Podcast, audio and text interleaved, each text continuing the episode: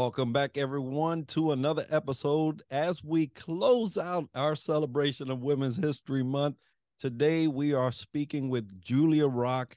I've been looking forward to this conversation. If you really think about it, it's about a three year in the making here. Julia is a career transition coach for athletes. She's a speaker and a LinkedIn top voice in sports. She has coached corporate professionals to career success for 15 plus years and now helps athletes to translate their existing skills into high paying, in demand careers. Julia, welcome to the show. Thank you so much. I'm so glad to be here. I've been waiting for this. Like I've been like all day like on it like I can't wait to talk. well, I'm so appreciative and folks, we will be speaking about making a career transition. And if you are considering such a thing, this is the episode you want to listen to because Julia is going to share a lot of great information today. But before we get into that, Julia, tell us a little bit about you. Thank you so much, Enrique. So, talking a little bit about me. So, as you mentioned, I'm a career transition coach, and and I own Rock Career Development. And through our organization, we're really focusing on helping folks in career transitions, um, especially when it comes to athletes after a life of sports. You know, they may not know what's next, and so having this opportunity to help guide them to new careers, a fresh start after sports, knowing that they can still pursue something fulfilling, um, is just exciting work to do. A little bit about my background. So, coaching corporate professionals, I've learned so much about what it takes to get into a variety of industries. And so that's why i was really excited of taking this expertise and helping um, and helping athletes. And then you know the other thing is i'm a corepreneur so i tell people i maintain full-time work uh, and run my business. Um, you know so i work in accounting management. And so uh, so being able to juggle both it's an interesting exercise but i'm just passionate about uh, helping people to achieve their career goals and that's amazing we were talking before the episode went uh, to record that we've known each other for over three years. I've been delighted to see and track your journey, you know, back from when you were in the deep south to now you are out of country in a in a different country and still thriving, still doing what you have just mentioned that you're doing and still helping people transition into lucrative careers I was fortunate to do something similar as a career counselor in the Navy for 15 plus years as well. So I know the dynamic behind trying to find something else to do. And many people will find themselves in that predicament. So as we're talking about that actual move, what are your suggestions as to how to structure a career move? Because fear is one thing that will show up. So the thing about fear is people are afraid because they don't know what to do, right? So you have this idea of I want to make this next step and it's like, well, what do I do next? So you get afraid because you have no idea of what to do. So when it comes to structuring a career move, it's about developing a plan, but before you get to that, you want to think about why do i want to make this move and what do i want to do? Right? So so when it comes to career transitions being very intentional and clear on what you want to do next is very very important and sometimes that may require upfront therapy uh, personal evaluation because for people whether it's in the military whether it's in a toxic workplace whether it's athletes that sense of loss and feeling of loss of identity and other things can plague your ability and can cloud your judgment as to thinking of what's next. So taking that upfront time to get clear, to get mentally well is important. Um, and then you can determine, well, what do I want to do and why is this important to me? Uh, the next thing I would say when it comes to structuring a career move is thinking about what's really important to you from a value perspective. Because when you're going into a new career move, you have to think about what environment, works well for me um, you know how much money do i want to make? What kind of people do i want to be around? You know what work life balance am i looking for? Because you don't want to move into a career that's going to take you into the same thing you just left or or make you uncomfortable. So you want to make sure that the career move is a fit for you not that you're a fit for the career right? So so taking that time to structure it around you and understand what your values are Uh, the next step I would say is really around research. So part of what part of why people get afraid is is like it's the fear of the unknown as well. What is on the other side? So, doing this research to better understand what kind of roles do I want to get into? What are those roles like? What are the companies like? What's the industry like? Taking the time to kind of soak up that knowledge and not just, you know, Googling, talking to real people in the industry doing the job every day um, so that you can get some real context around hey, is this really going to fit for me? Yes or no? Um, and so, and then one of the last things I'll say about the move is positioning your personal brand. Uh, what happens is if you let's say you're transitioning let's go to the military example right if, if people just know hey this is uh, you know i was in the military but you're now looking for a sales role or or marketing or something you have to be able to position a new personal brand that says hey this is my military background but this is these are the skills i want to transfer into this new industry. This is what makes me a good fit for this new opportunity. Um, so, positioning your personal brand around those transitional skills or transferable skills into that new uh, career move is going to be critically important. Um, and then the last thing I'll say is advocate for yourself when it comes to a career move, you've got to be willing to speak on your own behalf, right? Just, you know, applying online is not going to get you there. You've got to be willing to take interviews, have conversations with people you don't know, ask questions, you know, that you may not, that may feel like dumb questions, but do all you can to speak up for yourself and get as much information as you need so that you can get that career move that you're looking for wonderful advice as to structuring that and as you will detailing those, I was like, yes, yes, yes. so important. But you said something early on uh, that's just as equally important. You said the difference between you being a right fit for the job and it being a right fit for you. And that takes two different roads. And so now, caveating or piggybacking off of that comment, what's the difference between a career and just a job? Yeah so so the way that i like to think about it is you know a job is what you do to pay the bills right? You've got to, you know, the electric bill is due and rent's due on the first. So you got to get it done because you got to pay these bills. But there may not be any true kind of career vision behind that or long-term vision. When I think about a career, it's a it's an actual journey towards your long-term professional goals. So if there's some strategic moves that are being made, strategic opportunities you're willing to take on, and there's a thoughtful process behind why I'm taking each of these roles versus a job you may just hop from industry to industry, you know, no kind of, you know, common thread or theme. It's just about, hey, I just need to do what I need to do to pay the bills. And so that's why I talk about career transitions is because um, when you think about making that career move, it's important for you to think about what are my goals now? Where do I see myself? What does success look like to me? And picking the roles that will help you to achieve that versus just saying, I got to get a job, let me just get paid. That helps in the short term. But if you really want to increase your earning potential, if you really want to feel fulfilled, you've got to make strategic career moves and not just hop to jobs.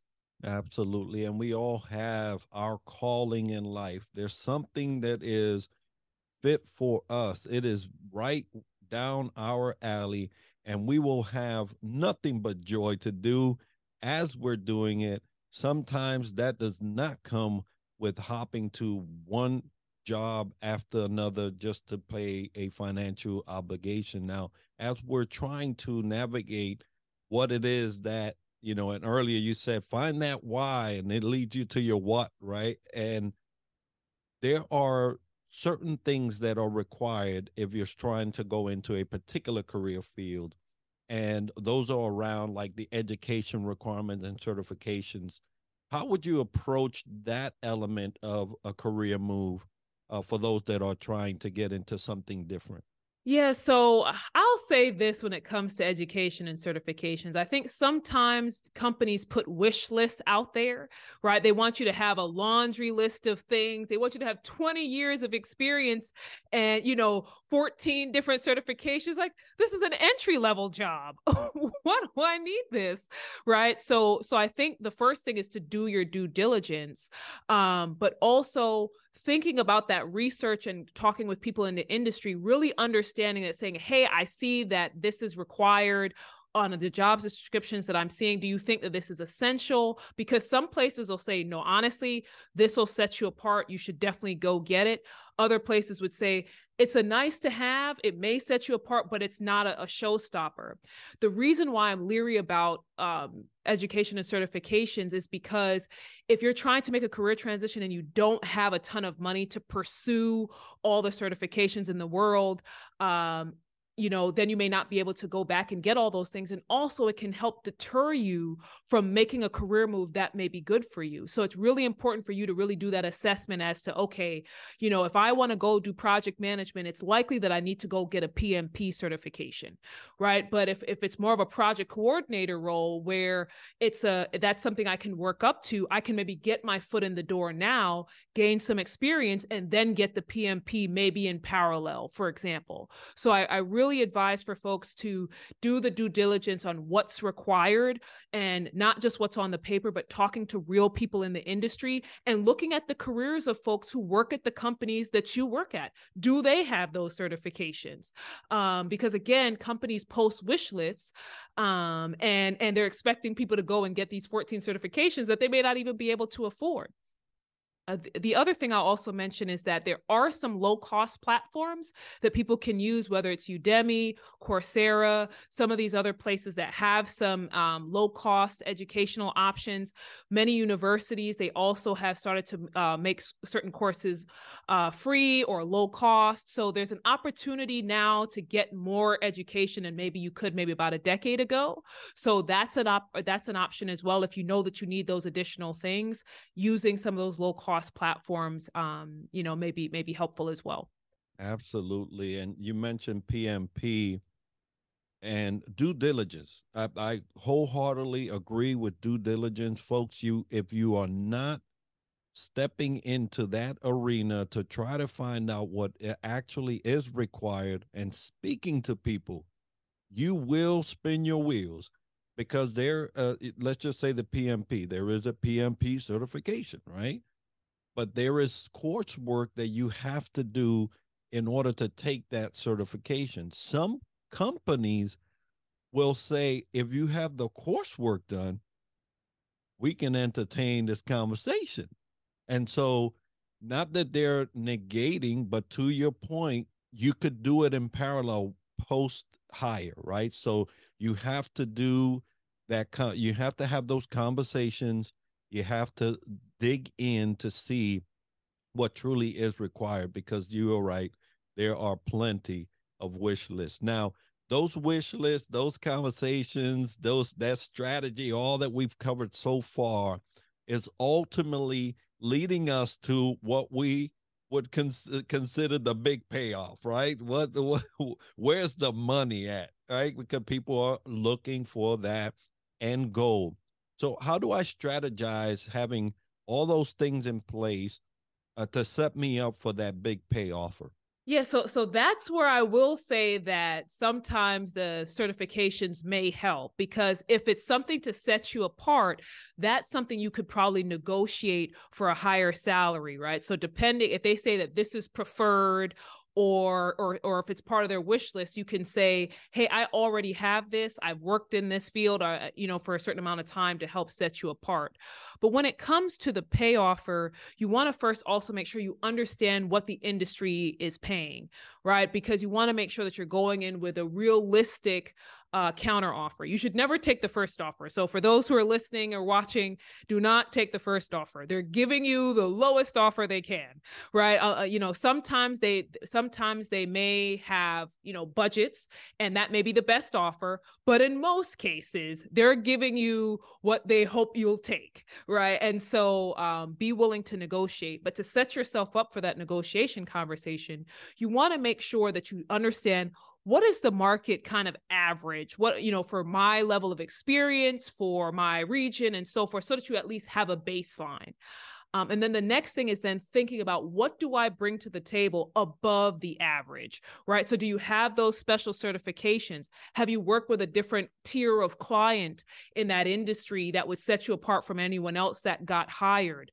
right? Um, so so thinking about what sets you apart because that's how you can then increase uh, the salary offer that or salary counter offer that you want to put forward. Um, and so what I would tell folks is don't be shy when it comes to salary, right? Because, you know, the companies are are willing to give you as low as you will take, but you have to understand, you know, what is it that I am truly what is the value that I bring to this organization and what results have I already delivered? That's the other thing is so when I think about preparing for that offer it's like what do i bring to the table where have i already delivered results what accomplishments have i already had and contributions i've made within this space that i can say hey listen you want somebody with six years of experience. I've got eight years of experience and i've worked with this this and this. I've delivered this and this and this in terms of you know savings revenue generation for my previous company.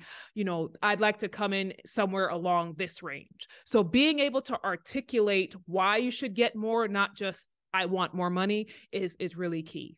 And as we're talking of having a conversation, it leads us to this next question that I have around the interview because you can do all your planning and hopefully you do. Folks, if you're listening and you're not planning for this thing, you already plan to fail. But if you're doing your due diligence and you're getting the corporate knowledge, the industry knowledge, so that you can have a educated conversation with folks, and you already know around the ballpark where you want to land financially, all of that is good, but you still have to perform, right? You have to be sitting somewhere in front of somebody from that company and having a conversation, whether it's virtually, some have moved back to in person interviews, and that is uh, currently happening. But we all want our clients to have a stellar performance when it comes to that interview. So how do I ensure what can I do to make sure that that piece of this job hunting career transition comes out to be the best that we can do? Yes, yeah, so there's a couple of different things when it comes to interviews. The first thing is to understand the job what is it that you're going after? What is it required? And and knowing the company as well doing your research because you want to have that context so you don't feel like i'm going in there winging it. I don't even really know what this is about or how my skills fit. So the first piece is know the job know the company and dedicate time. Don't just wait till the night before to try to cram it all in and learn everything you possibly can in a 12 to 24 time 12 to 24 hour time frame. It's not going to work um, so take the time to know the job and the company. I would then also say, take the time to know yourself and know your resume. They're going to ask you questions and you don't want it to be like, yeah, I did that thing that time and uh and and you don't you're not able to articulate that. So take the time to really understand what's on your resume and then thinking about the accomplishments that support the bullet points so that you can expand on questions. When they say tell me about a time when or can you provide more context on this? you don't want to fumble. So first know the company and know the job. Next know yourself and and know your resume. And lastly know the process. So how are they going to um you know how are they going to deliver the interview? Is it a one-on-one? Is it a panel? Is it you know is it technical interview? Is it behavioral? Know the process so that you can get prepared for those different styles and then and then um proceed to practice. So i tell folks you know take the time to whether to record yourself you know practice with with you know non-biased parties so people can give you realistic feedback and and leverage the process that they say that they're going to use so that you can get comfortable in the setting the reason why many people fail in interviews is not because they don't know what to say or they don't have the skills. It's a lack of confidence and the lack of ability to convey their value. But when you go through these three steps, it allows you to really get prepared um, and then build that confidence. And then the last thing I'll say is ask thoughtful questions. If you don't listen to anything else I've said today, please do not go into your next interview without any questions. The reason that is so important is because it not only allows the company to see your thought process, to see your interest in the role, it also allows you to ascertain valuable information about them. Because as you're going through the interview, they're going to sell you the, oh, we do this and this and all that kind of stuff. But then when you're able to ask those pointed questions, what's, you know, what's the culture here like? Why is this job open? Tell me a little bit more about the team structure. Um, um, you, you know what are the milestones i'm expected to reach? You know where do you see the company going? All of these kinds of pointed questions will help you to understand hey is this job a fit for me or no? And then you can make the decision to to walk away. Um, but i like to tell people to think about it like dating right? If you go out on a date and you know and you're asking all the questions and the person on the other end shows no interest you're like guess this is not a thing this isn't going anywhere and companies will feel the same way right? If you if they you go into the interview they ask all the questions and then they ask you if you have any questions you're like nope i'm good. They're going to say okay. Great we'll let you know right? So so you want to create that rapport with the organization as well. And that is so key to a true conversation a converting conversation when you're talking about interviews. You remind me of a time I was in my last interview that I ever sat in. Their question to me was like, Hey, do you have any question? I said, Yes, I do. and one of them was, I was very interested in the way they would position their workers, their employees for future education. And I had done my due diligence. And I said, based on your strategic plan, who would know that if they didn't do their homework, right? Right, right, you, right. Your company states this, this, that, and and the other. How are you planning to help me get to my educational goals given this demand on this particular position? And so they had to answer me, right? And so what I loved about that was that I realized that they did not have a plan. It was all set on, on a paper, and I was actually the first person to call him on it. So you you have to be ready for that, and you have to have the the knowledge to be able to have that type of conversation, and then realize, like you just said, Julia, is this really for me? Because if they have no real plans, then maybe I need to go to somewhere that they do and and and I think that that's really key because that also helps to take the nervousness out of the interview. Too often when we go into interview, we're interviews we're trying so hard for them to like us and we're trying to impress them and say all the right things and do all the right things. But when you go in there and you have pointed, thoughtful questions to ask them, that gives you a position of, of dominance because you're like, hey, I'm on the same playing field. They're looking at me and I'm looking at them, and we've got to see if we like each other. So it helps to take away that nervousness and gives you that confidence because, like you said, if they don't have the plan that I need, the compensation program that I need, training, whatever it is, if they don't have the things that I need or the culture, then I need to walk away and find another organization folks, this has been such an enlightening conversation with Julia. If you have not gotten anything out of this, I don't know what's going to help you, but I'm sure that somewhere along this conversation, you received uh, something that will help you on your journey. Uh, Julia, if they wanted to get a hold of you for specific, now we have sports folks that I'm connected with there are other people in other executive jobs that will, are looking for transition and looking for someone to help them how would they connect with you to get that information Absolutely. So they can actually reach out to us via uh, our website. So rockcareer.com is an easy way to get in touch with me. Obviously, LinkedIn is a great place for us to, to connect as well. Um, but then I'm also on other social media platforms, Twitter, Facebook, and Instagram at the Julia Rock. So they can contact me there as well. Outstanding. And folks, we'll have that information as part of the video and the show notes so you'll be able to contact and connect with Julia. I want to remind everybody that today's episode is sponsored by Triad Leadership Solutions and SupaPass, which are powering our website and app, Southern Sweet and Sassy Coffee, and Hawchester, London. And if you've enjoyed this episode and learned something interesting about the topic covered today, make sure to subscribe and let us know by leaving a comment right now. And we're always looking for new ideas and guests that we can add to our show. So if you know someone or have a topic that you would like featured on the podcast or want to sponsor our show, we'd love to hear about it by emailing us at triad leadership solutions at gmail.com. Be sure to tune in next week for another episode where we dissect leadership from another angle. And as we like to end the show, success to you.